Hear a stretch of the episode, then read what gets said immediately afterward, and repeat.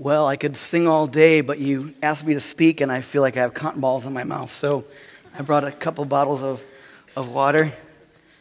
Excuse me for a moment while I get situated here. it, it is a joy to, to open God's Word with you. We, we've already sung God's Word together, celebrating God's goodness given to us in Christ. And, and now we get the joy of, of looking at His Word together, considering what He would have for us. and if you haven't already figured it out. We're going to be in Psalms. Maybe you saw my name and knew it was Psalms. Or, or maybe it was the song that just played. That is our text for the morning. Um, a friend of mine, well, he's a friend that doesn't know I exist, but I consider him a friend. Uh, he's, a, he's a worship pastor down in Alabama who, uh, who wrote a, a, series of songs on the Psalms, uh, the corner room. His name is Adam Wright. Just some great truths as we think about memorizing God's word. And so I'd encourage you to check that out. I asked him if I could use it, and he said yes, as long as I give him credit. And so I'm doing that now. Uh, let me read you a story as I, as I think about ending our Christmas break and going into a new year for many of us. I, I came across a, a letter written by a college student to her parents. the student said, The girl said, Dear mom and dad, I'm, I'm so sorry to be so long in writing to you. Unfortunately, all my stationery was destroyed the night that our dormitory was set on fire by the demonstrators. I'm out of the hospital now, and the doctors say that my eyesight should return sooner or later. The wonderful boy, Bill, who rescued me from the fire, kindly offered to share his little apartment with me until the dorm is rebuilt. He comes from a good family, so you won't be surprised when I tell you that we're going to be married. In fact, since you've always wanted a grandchild, You'll be glad to know that you'll be grandparents in several months. Signed, your loving daughter. P.S. Please disregard the above practice in English composition. There was no fire. I haven't been in the hospital. I'm not pregnant. And I don't even have a steady boyfriend. But I did get a D in French and an F in chemistry. And just wanted you to be sure that you receive the news in proper perspective. So perhaps you could use that later this semester, students. My desire this morning is that we would, our perspective would be clear. We're going to look at a text, a familiar passage to many of you. Oftentimes, even this morning, talking with someone about, oh, Psalm 127, children are heritage from, from, from the Lord. I remember my child getting dedicated, or Father's Day, there was a sermon on this. And so it's a, it's a common text that we think about. But this morning, I want to simply look at the first two verses of this chapter and consider two valuable realities about having the Lord as our builder. I've entitled my sermon, Who is Your Builder? And we'll expound on that a little bit in the, in the minutes to come. But let me just give you a few background details about this psalm before we read it together. Um, Charles Spurgeon, he has called this psalm a psalm for the builder. The psalm is one of the psalms of ascent. That is one of 15 psalms, Psalm 120 to 134. It's thought that the, the people, the pilgrims, sang these psalms as they traveled the hill to Jerusalem to worship in the temple. The psalm is the very middle of, of those, that section. Uh, some have thought that David could have been the writer of this psalm. Uh, perhaps writing words of wisdom to his son. But as you look at some of the features of the psalm, even the inscription at the beginning, it seems that the author might well have been Solomon himself. In the inscription of it, we see the words, a song of ascents of Solomon. While that might suggest that it was written by him, but the little word of is not clear enough in the translations for us to be certain. Some other reasons that it is thought that Solomon is, is the author of this psalm is its style. As you read through the chapter, it tends to read more like a proverb, uh, short statements of wisdom. Additionally, it also has some similarities in its themes and conclusions to Ecclesiastes, which Solomon did write. of course, we know that Solomon wrote Proverbs, but he also did write psalms or songs. 1 Kings 4:32 says that Solomon spoke 3000 proverbs and his songs were 1005. So he was a singer, he was a songwriter, and so this very well, very well could have been one of them. But lastly, if, if you're familiar very much with Old Testament history and the kingdoms, you'll know that Solomon was the one who built the first permanent temple in Jerusalem. Up until this point, Israel's place of worship was the tabernacle, which was basically an elaborate tent.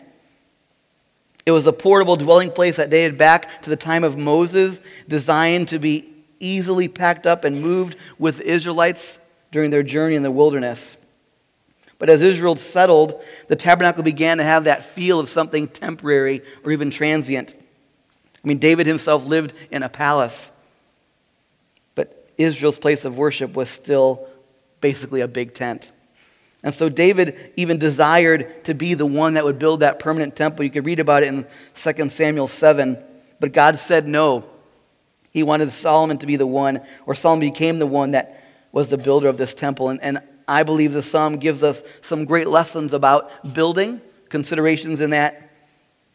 And so I will suggest, even as we consider Solomon as the author, that there's some valuable truths for us to learn about God that we can apply to every endeavor of our life. It's not just about building buildings or watching over cities, but rather it's about every aspect of our life, public and private, being done with Christ.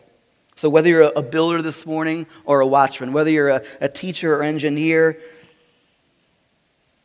a mom or a dad, a brother, a sister, a son, a daughter, there's great applications in this text that can encourage us in every endeavor that we have in our life and our labor. So, with that as our backdrop, would you open with me, if you have not already, to Psalm 127 and stand with me as we read God's word together. I'll read the whole passage.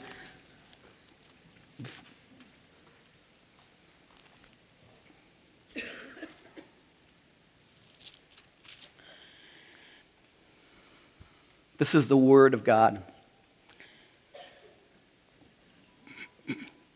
Unless the Lord builds the house, those who build it labor in vain. Unless the Lord watches over the city, the watchman stays awake in vain. It is in vain that you rise up early and go late to rest, eating the bread of anxious toil, for he gives to his beloved sleep. Behold, children are a heritage from the Lord, the fruit of the womb a reward. Like arrows in the hands of a warrior are the children of one's youth. Blessed is the man who fills his quiver with them. He shall not be put to shame when he speaks with his enemies in the gate. Unless the Lord builds a house. Let's pray together. God, we love you this morning, and we are a people in need of you. All we have is because of your kindness to us. And so this morning, as we consider your word, may you teach us to depend upon you, to acknowledge that you are in control, that you are over all things. May we give you glory, we pray in Jesus' name. Amen. You could be seated.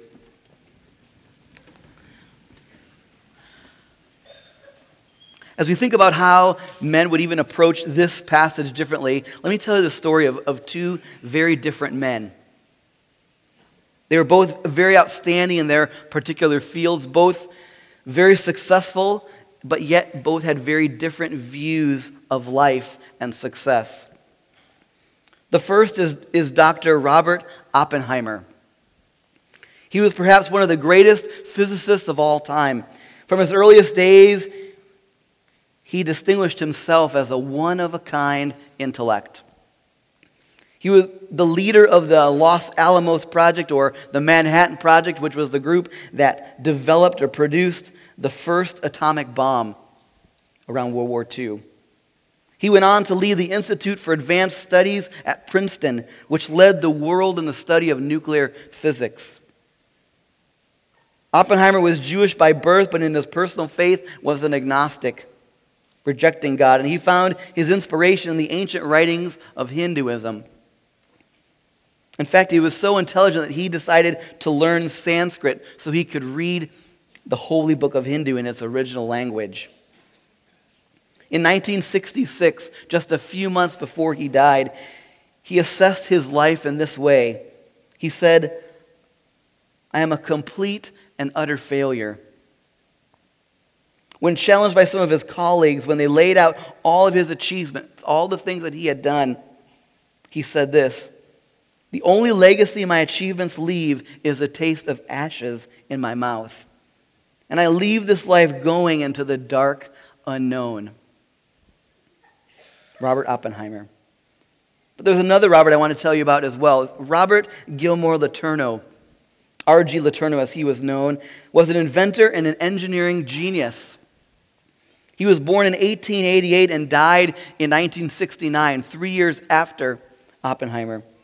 He designed numerous heavy duty earth moving machines, the offshore drilling platform, and the, the electric drive wheel. He had patents on over 300 different innovations, inventions, and his earth moving company built huge projects all over the world.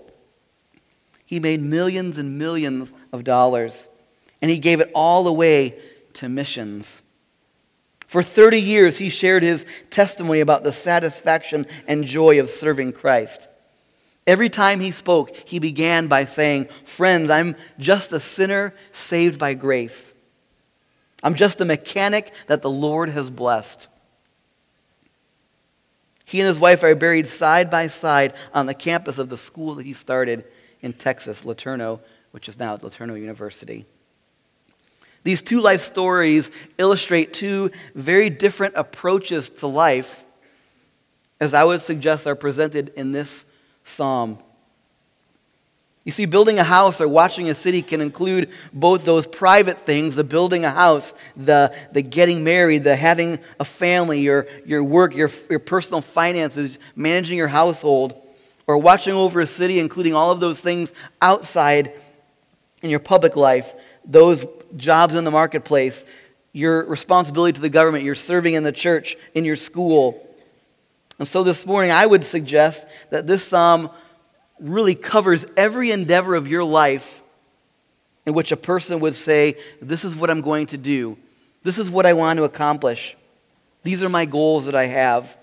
I want to get married. I want to have this job. I want to earn this certain degree, achieve these financial goals, grow this church, anything. The Lord can build those things and watch over those things, or you can try to build those things and watch over them yourself. When the Lord builds, whatever He builds lasts for eternity. When the Lord builds a family or wealth or business, it brings Him glory. It has eternal significance. And as a person commits their life to the Lord in the building of it, they, when they're trusting God's promises, acknowledging God's blessings, the psalm said that God blesses that person with sleep, even. God gives you fulfillment, He gives you a sense of peace only found in Him. But the psalm also talks about the Lord, the house that the Lord does not build, the city that the Lord does not watch over. It's possible to pursue all the endeavors of life without ever acknowledging a need for God or a desire to seek to bring God glory in any way. A person who would build without God might accomplish great things by the standards of the world, but nothing that he builds lasts for eternity. In all of his endeavors, private or public, they're empty, vain, as the writer would say. The pursuit of these things, from the rising up early or the staying up late, these all potentially are in vain as well. As the person is pursuing wealth, pursuing accomplishments in this life alone, all that is gained is frustration and worry, the anxious toil, it tells us. And so this morning, here's the main question that I want you to consider. As we embark on a new year, a, a chance for us to set new goals or resolutions, if you will. Here's the question I want you to ask Who is your builder? Are you depending on the Lord for strength? Are you asking Him for guidance and wisdom in your plans? Or would you say that that you are your own builder, depending solely on yourself, your own wisdom, your own strength to accomplish the goals that you have set out. These are my two main points this morning building by yourself or building with the Lord or building by the Lord. And so you could just put those up, and you've already taken the notes and filled it out, so now you could choose to take notes as you desire. How you like that? So, building by yourself or building with the Lord, even building by the Lord. As we look at the text, we see that the verses are describing the results of building in the same way when one is building by himself. They're in vain, they're empty. Now, let me say obviously that the world, even this room, is filled with talented builders and perhaps architects and watchmen and those who labor, who build magnificent structures and, and care amazingly well with things that have attained them earthly success and wealth, prosperity. And perhaps there's some in this world, and maybe even in this room, who have done those things without acknowledging or relying upon God's grace in their lives. But this passage is saying that without God, without acknowledgement of, of God being the one that gives those things, they're pointless, they're worthless. Empty accomplishments, as Solomon says. Solomon had a lot of experience in this. In Psalm Solomon 1, 4, or pardon me, Ecclesiastes 1 14, Solomon says, I have seen everything that is done under the sun, and behold, all is vanity and a striving after the wind.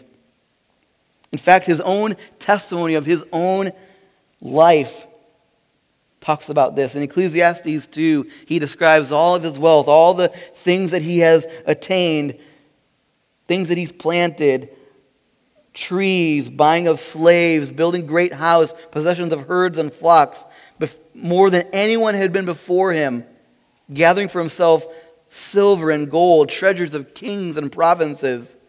He became great and surpassed all who were before me in Jerusalem. He even says, My wisdom remained with me. Whatever my eyes desired, I did not keep from them. I kept my heart from no pleasure. My heart found pleasure in all my toil, and this was my reward for all my toil. I considered all that my hands had done and the toil that I expended in doing it, and behold, all was vanity and a striving after wind and there was nothing to be gained under the sun. What was his conclusion? It's, it's that no matter what you accomplish, no matter what you build and achieve, if the Lord is not in it, it's empty, it's worthless, it's vain. I put a note in here about a, just a, a song or a hymn that I thought of that, that my mom taught me. You would think my mom was like an amazing singer and, and, knew all these songs, and she loved to sing and put so many great hymns in my life, but she was not a great singer. But yet I still remember all of these hymns. She, there was a hymn that she would always sing around our house. It was called Only One Life. It said, Only one life to offer. Maybe you know it. Jesus, my Lord and King, only one tongue to praise thee, and of thy mercy sing forever. Only one heart's devotion, Savior, oh may it be, consecrated alone to thy matchless glory, yielded fully to thee. Does anybody know that hymn? Or is it just me? Oh, okay, good. I'm among friends. She's saying that to me, and it, it just reminded me here that we have only one life to offer, and it would be tragic if it was built upon seeking after those things that were worthless, pointless. If there was ever a man who could find that satisfaction, that value in his own plans and in his own endeavors, it was Solomon. He was not hindered by wealth, not hindered by intelligence, not hindered by law. Hello, he was the king. He virtually could do as he pleased. He didn't even have to focus on the internal struggles or tensions within kingdoms. He inherited from his dad a kingdom for many years that was strong and peaceful. And so, for 30, 40 years of his, his life and reign, he was able to do whatever he desired. Nothing stood in his way as he tried everything, took on huge building projects, built the most amazing castle. In fact, to this day, archaeologists can still identify the gates of his temple as a unique design for city defense. He planned business ventures and trade with shipping from all over the world, brought goods to Jerusalem from Africa and Asia and India. It says in Second Chronicles that the rulers from all over the world made their way to his court to seek his counsel. Even the Queen of Sheba came and sought his advice. But after all of the things that he acquired, all of the endeavors that he pursued, as he stepped back and looked at everything that he had done and accomplished, his verdict was vanity.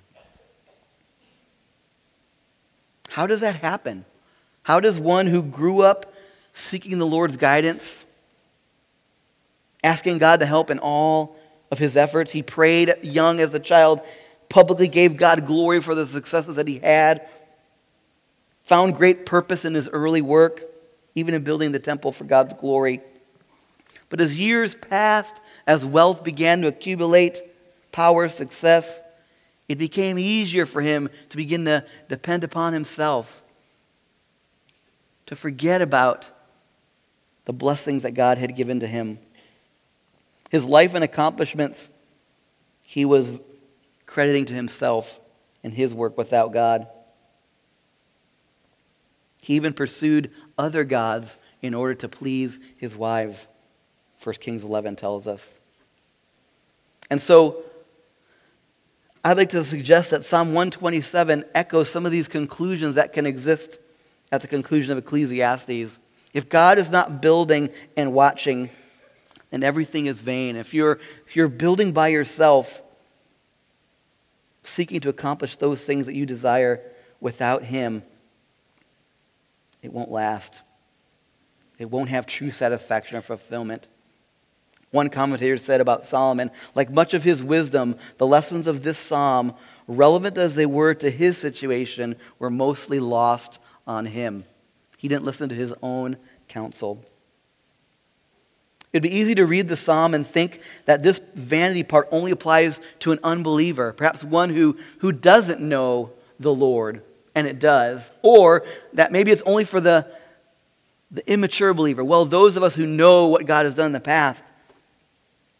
But it, it this is a psalm that was sung.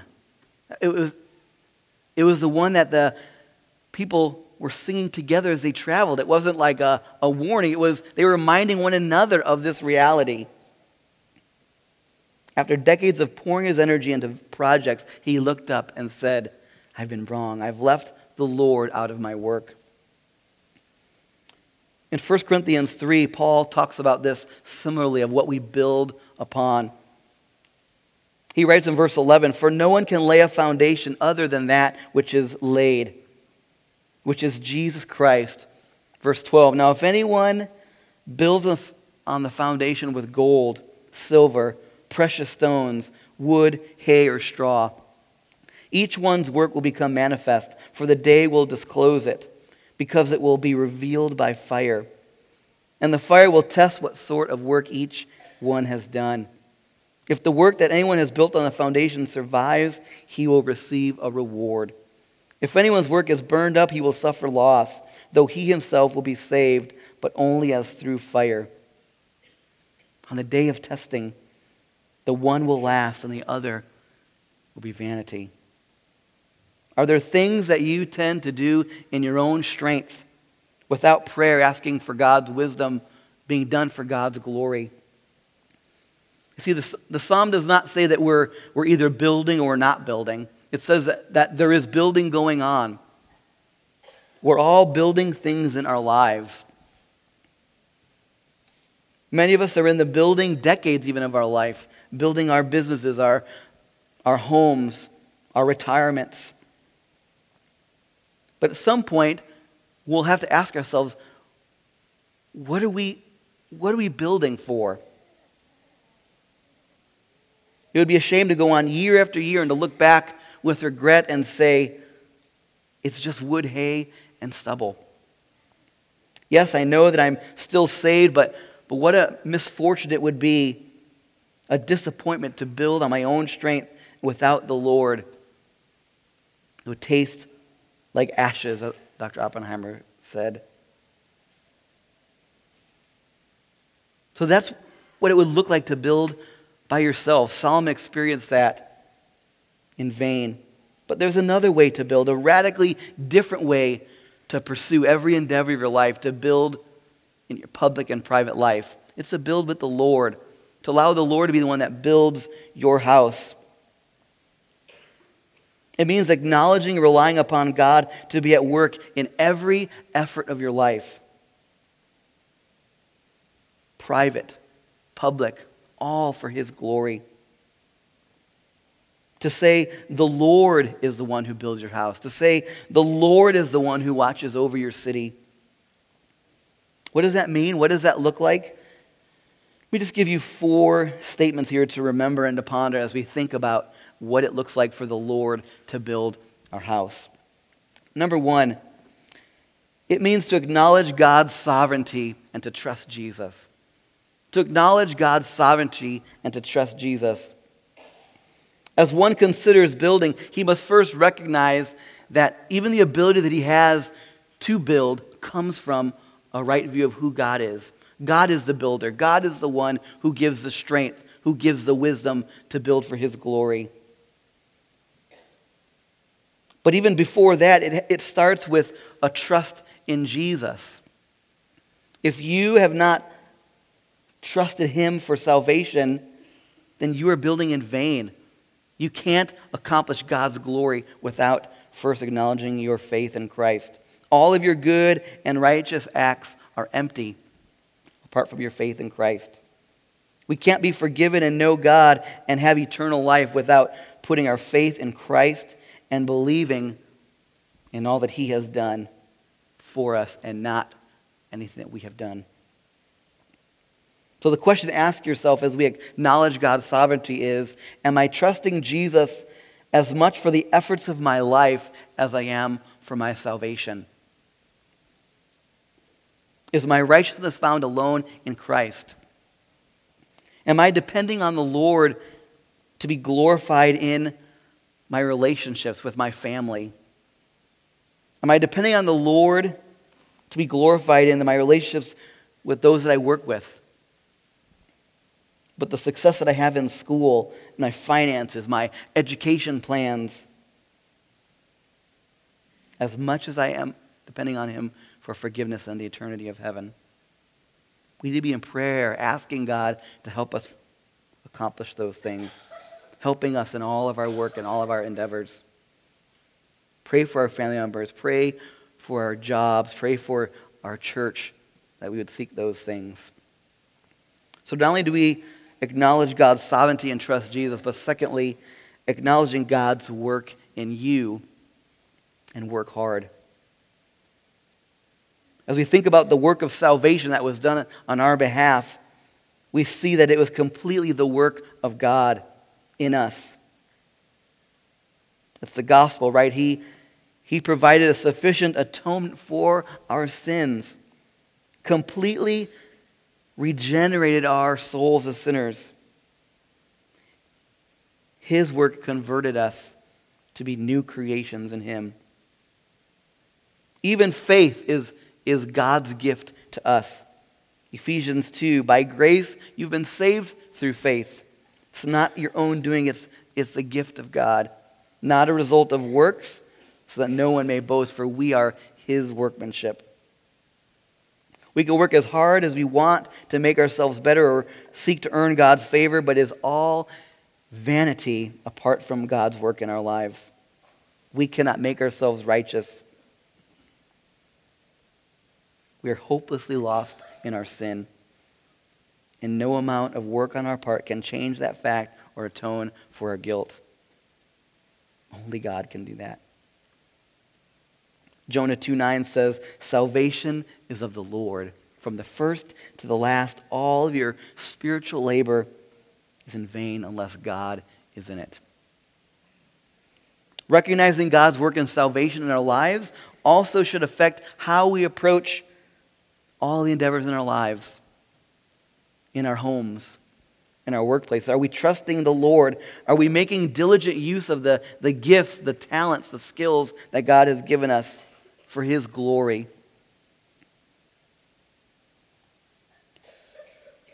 Through Christ, our work is redeemed. Through Christ, the work that we do glorifies God and ultimately leads perfectly to reward from Him. Number three, it res- results in blessing. Number three is to serve God with gladness. Be thankful for where the Lord has placed you. As we look at the later part of this chapter, we see the blessings that God gives. First, it says that He gives rest, but then it talks about the blessings of a family, the legacy that He gives us. It celebrates building cities, raising families, affirming God's callings in our lives. It means that there's not certain parts of your life that God is in and other parts that He's not in. It means that every part of your life God has designed and planned. They're all opportunities for you to serve Him faithfully where He has placed you. An example of this is even the passages that we've read about the last few weeks over the Christmas break. Luke 2, as, as we all are familiar with it, where it says, when the shepherds, after they had seen Mary and Joseph, they, they left, and it says that they returned, glorifying and praising God for all that they had seen. It doesn't say that they went and did something different or they didn't have an encounter with, with the baby and then all of a sudden they decided that they wanted to do something drastically different. They returned as shepherds to their place in the field where God had called them to be, to serve God there with joy. Everything we do is an opportunity to glorify Christ. So if God has called you right now to be at a place where he where you would not desire to be, glorify God in that. Serve him with gladness. Trust in him and glorify him where he has you. Commit yourself to say that as a as a husband or as a wife or as a father, as a mother, as a son or as a daughter, as a, as a teacher, as a, as a pastor. You fill in the blank. I'm committing to bring glory to God in this. One early reformer, William Tyndale, who translated the Bible into English, he wrote, In God's eye, there is no difference between washing dishes or preaching the gospel. What would cause, what would cause him to say such a thing? It was his trust in Jesus, acknowledgement of who God is, and trusting in him. It was a desire for him to work hard where God had him, and ultimately to bring glory to him for eternity. Lastly, enjoy the reward of work. Enjoy the reward of work, rest or sleep. I find it interesting that it talks about the, the anxious toil that is there in, in one's working, always wanting to do more, worrying or fearing about will I work hard enough? Will I be strong enough, faithful enough? As we think about eternity and, and our work for God's glory, the answer is no, you won't. So, whether you struggle with whether you're faithful enough or strong enough, you won't be by yourself. You need the Lord. You need to rest in God's sovereignty. Examine yourself by the perfect standard of Christ's righteousness. Find comfort and joy and peace in that. As we read earlier this morning, we know that we fall short of God's glory. And so on our own, we will we will not be able to stand before a holy God. All of our introspection, all of our worry is in vain. Hebrews 7 says that Christ is able to save them to the uttermost that draw near to God. As we find ourselves pursuing those things that would battle towards earthly success or earthly pleasure, Draw near to God. Ask God to be glorified in what you do. Trust in Him because He promises to give rest. So this morning, I would encourage you to rest in that promise. Be diligent in all that he has commanded you to do. And remember above all things that he is sovereign. If we depend on his strength and rest in his grace, our labor will not be in vain. This morning, we, the songs that we've sung have all been about needing the Lord. All that we have is Christ. And as we close, I'd like to teach you a new song. It reminds us that all our efforts to please God are only accomplished through Christ's work in us. Our only hope is Jesus. The song is called Yet Not I, but Through Christ in Me. Let me just read you a portion of this as we think about applying this to our lives. It says, To this I hold. My hope is only Jesus, for my life is wholly bound to his. Oh, how strange and divine. I can sing all is mine, yet not I, but through Christ in me. The night is dark, but I am not forsaken. For by my side, the Savior, he will stay. I labor on in weakness and rejoicing, for in my need, his power is displayed. With every breath, I long to follow Jesus, for he has said that he will bring me home. And day by day, I know he will renew me until I stand with joy before the throne. To this I hold. My only hope is Jesus all the glory evermore to him. When the race is complete, still my lips shall repeat, Yet not I, but through Christ in me. Let's pray together. God, we love you this morning. And our prayer would be that we would see our deed for you and that we would see that apart from you, we can do nothing. Lord, may you be glorified in our lives,